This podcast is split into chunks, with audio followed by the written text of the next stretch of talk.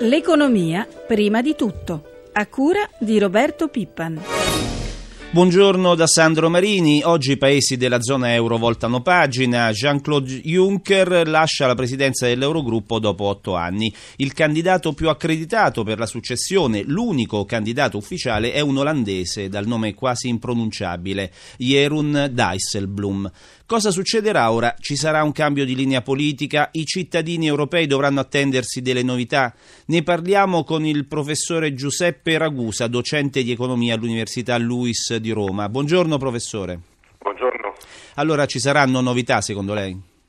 Beh, è difficile dirlo adesso, è molto probabile che invece non ci siano novità e che il candidato, probabilmente questo pomeriggio, diventerà il nuovo presidente dell'Eurogruppo. Dijsselbloem continuerà un po' sulla stessa linea di Juncker. Dijsselbloem è un esperto di agricoltura ed educazione, è olandese e un socialdemocratico, e forse sono queste le due caratteristiche più importanti del suo CV. È olandese, quindi è ben voluto dalla Germania, perché l'Olanda è comunque un alleato storico della Germania per quanto riguarda questa alleanza verso misure di austerità. D'altra parte, essendo un socialdemocratico, è stato apprezzato da parte dei francesi, e infatti proprio ieri sera il ministro delle finanze francesi ha detto che comunque Dijsselbloem era un buon candidato anche per la Francia. Questo candidato viene descritto dai media come un falco dell'austerity e paladino della disciplina di bilancio. Secondo lei è l'uomo giusto in questo momento per l'Europa?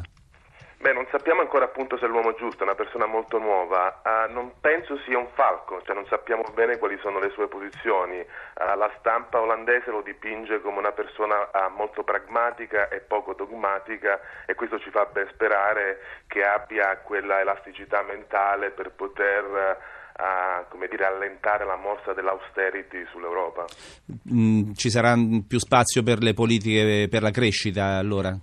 Beh, questa è la speranza, anche perché ormai sta diventando, con i dati che vengono rilasciati giorno per giorno in ogni paese dell'Europa, la stretta dell'austerity sta un po' avendo delle conseguenze negative su tutta l'economia. Il problema non è tanto se si è ormai capito che bisogna implementare politiche della crescita e capire come farlo, e questa è un po' la difficoltà. Non penso dipenda dal presidente dell'Eurogruppo, dipende da molte cose.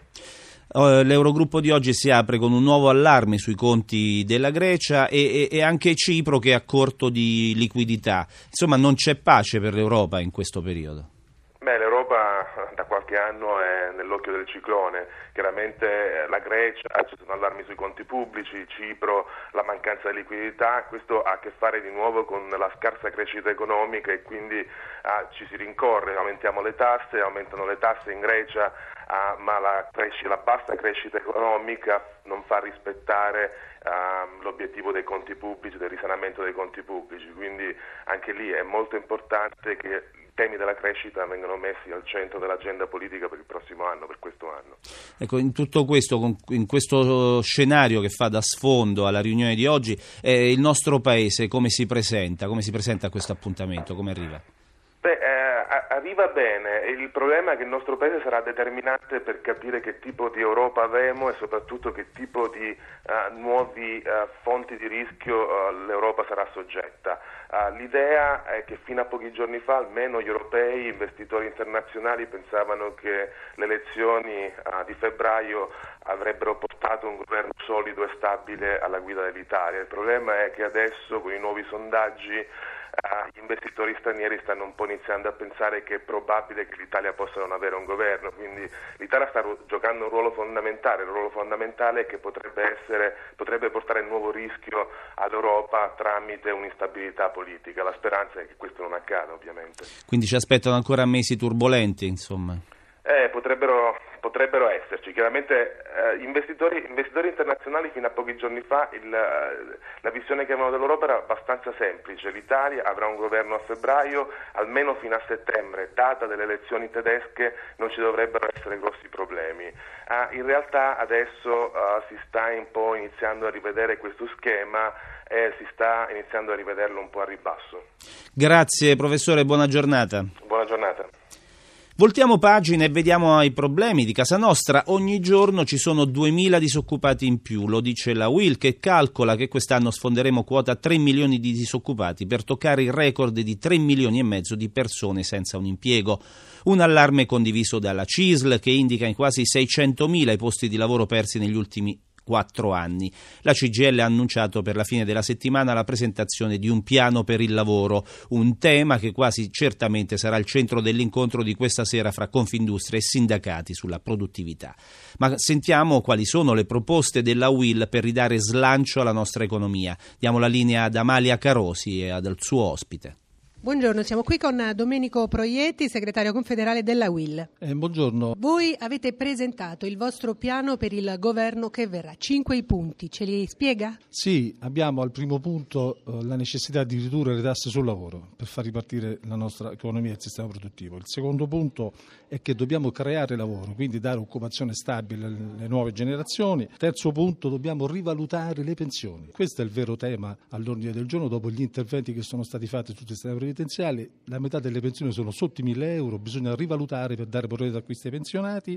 Il quarto punto, che permette anche di finanziare tutte queste proposte, è quello di ridurre i costi della politica. Finora è stato fatto poco e niente, nei primi 100 giorni ci aspettiamo un intervento serio di riduzione dei costi della politica. E l'ultimo punto è modernare la pubblica amministrazione, ma farlo in maniera seria, dando responsabilità alla dirigenza di intervenire e ricercando un consenso dei lavoratori che è prezioso per dare dei servizi efficienti. Tra i vostri punti non c'è invece un punto fondamentale che la Confindustria sta sottolineando sempre più spesso, l'aumento della produttività. Ci sono stati vari accordi, però ancora sembra non essere stata trovata la giusta strada. Che cosa voi proponete per l'aumento della produttività? L'accordo che abbiamo fatto con le parti sociali e Confindustria è molto importante, ha aperto una strada. Noi dobbiamo valorizzare il lavoro dando un riconoscimento anche fiscale, dobbiamo detassare i premi di risultato in maniera strutturale. Questo permetterà di lavorare meglio e di avere risorse che consentono di riprendere i consumi e quindi aumentare la produzione. Ridurre le tasse, tutti gli schieramenti in questa campagna elettorale ne parlano. Voi avete una proposta in tal senso specifica?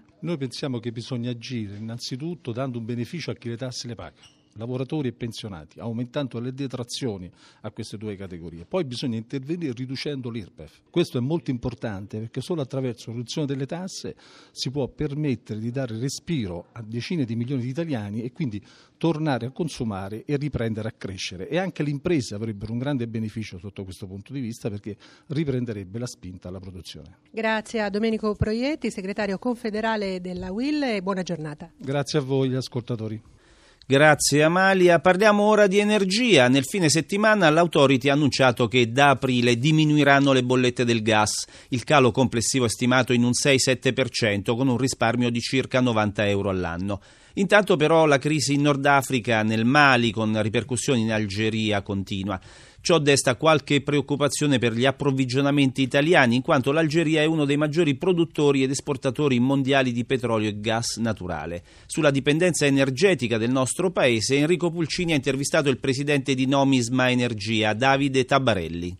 L'Italia è uno dei paesi fra quelli industrializzati che ha la più alta dipendenza da importazione energetica, è circa l'80%. L'80% la gran parte è gas che viene dal Nord Africa o dalla Russia. Siamo in pieno inverno, negli anni passati ci sono stati momenti critici per quanto riguarda le forniture da altri paesi. Cosa dobbiamo attenderci nelle prossime settimane? Ma speriamo che in Algeria le cose tornino alla normalità. Abbiamo questo il periodo di massimo consumo. Un anno fa, a febbraio, abbiamo raggiunto i 460 milioni di metri cubi giorno, adesso stiamo viaggiando per fortuna a 360, un po' più basso, ma se il freddo peggiora aumenterà, allora dovremo stare attenti perché le scorte sono alte ma potrebbero essere non sufficienti. Quale potrebbe essere l'evoluzione dei prezzi? Che scenari possiamo attenderci? I prezzi del petrolio sulle borse internazionali hanno già reagito al rialzo, perché appena c'è una crisi il prezzo del petrolio va su e questo poi spingerà il prezzo della benzina e del gasolio, perciò dovremo vedere nei prossimi giorni qualche aggiustamento di 1 o 2 centesimi del gasolio e della benzina alla pompa.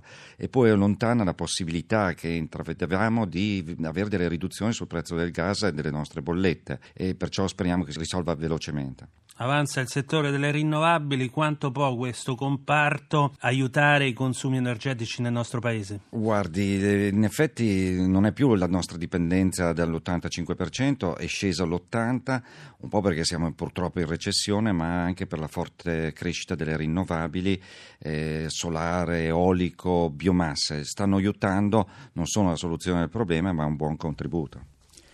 La crisi economica si fa sentire anche sui consumi petroliferi, crollati rispetto al 2011, dice l'Unione Petrolifera, una diminuzione che si è accentuata nel mese di dicembre. Sentiamo il servizio di Danilo Tolardo. 63,9 milioni di tonnellate, 7 in meno rispetto all'anno precedente, in pratica una riduzione del 10% nei consumi di carburante. Più accentuato il calo per la benzina, meno 10,8%. Nel mese di dicembre poi la riduzione è stata ancora più forte soprattutto per il gasolio, superando il 14%. Pasquale De Vita, presidente dell'Unione Petrolifera. Abbiamo avuto un forte calo in termini di consumi, sia di benzina che di gasolio. Abbiamo superato il 10% di calo, che significa 4 miliardi di litri di benzina e di gasolio consumati in meno. Questo è stato poi una riduzione di consumi che non era soltanto, noi ovviamente soltanto dovuta a non fare la gita la domenica come molti hanno dovuto fare in questo periodo, ma riguarda anche le attività lavorative, quindi è un brutto segnale per quanto riguarda l'andamento dell'economia. Nonostante il calo registrato nel 2012, il gettito fiscale è però cresciuto di oltre 4 miliardi di euro rispetto al 2011, in percentuale più 12,5%. 3,2 miliardi di euro dalle accise e quasi 1 miliardo dall'IVA. Solo per la benzina la componente fiscale è cresciuta quasi del 20%, ancora di più per il gasolio, più 28%. Nello stesso periodo però i prezzi industriali al netto delle tasse sono però aumentati rispettivamente solo del 9% e del 7,8%. La domanda petrolifera mondiale, secondo l'Agenzia Internazionale dell'Energia, nel 2013 dovrebbe crescere dell'1%, con un forte aumento soprattutto dei carburanti alternativi. Non così in Italia, ancora Pasquale De Vita, presidente dell'Unione Petrolifera. I carburanti alternativi non sono una cosa che si può inventare dall'oggi al domani, quindi o si fa una politica per svilupparli, ma ci vogliono anni, non è che si trovano immediatamente fuori dalla porta, quindi credo che la tendenza sia strettamente legata all'andamento dell'economia. E siamo arrivati alla pagina finanziaria, ci colleghiamo con Milano con Giancarlo Zanella. Buongiorno Giancarlo. Sì, buongiorno. Allora diamo subito uno sguardo ai mercati asiatici. Sì, Tokyo ha chiuso in deciso calo, meno 1,52%, ma c'è da dire che venerdì avevo toccato i massimi da quasi 3 anni a questa parte, quindi dopo un avvio in rialzo ha chiuso in negativo con dei realizzi, mentre Hong Kong è praticamente in parità, Shanghai è più 0,25%. Cos'è successo la scorsa settimana nelle borse europee? Scorsa settimana di assestamento, di consolidamento con lievi guadagni, per esempio Milano ha guadagnato lo 0,30% e dall'inizio dell'anno è intorno al 4% il guadagno di Milano e si prevede per oggi invece un'apertura in leggero rialzo per i mercati europei. Cosa c'è da segnalare anche per oggi? Per oggi c'è da dire che intanto non ci sarà il riferimento dei mercati americani perché per la giornata dedicata alla memoria di Martin Luther King, mentre come abbiamo sentito all'inizio della trasmissione si riunisce anche l'Eurogruppo e l'Ecofin. Novità per il mercato dei titoli di Stato? Per quanto riguarda i titoli di Stato c'è da dire che lo spread della settimana scorsa, la differenza di rendimento tra i nostri BTP decennali e Bund tedeschi in lieve ampliamento, ma intorno ai 260 punti base. Diamo uno sguardo anche a euro e petrolio. Per quanto riguarda l'euro, euro che è scambiato questa mattina in leggero progresso rispetto al dollaro, $1,3321, petrolio in leggero calo, il prezzo del Brent a $111,58 il barile, mentre il greggio americano $95,59. Grazie Zanella, con te ci fermiamo qui. Per ulteriori informazioni finanziarie vi ricordiamo la nostra rubrica Questione di Borsa in onda subito dopo il GR1 delle 10. Per fare domande al nostro esperto dovete chiamare il numero verde 800 555 941 dalle 8:30 alle 9. Lo spazio dedicato all'economia termina qui. Paola De Benedictis, assistente al programma, da Sandro Marini. Grazie per l'ascolto e la linea torna ora a Pietro Plastina.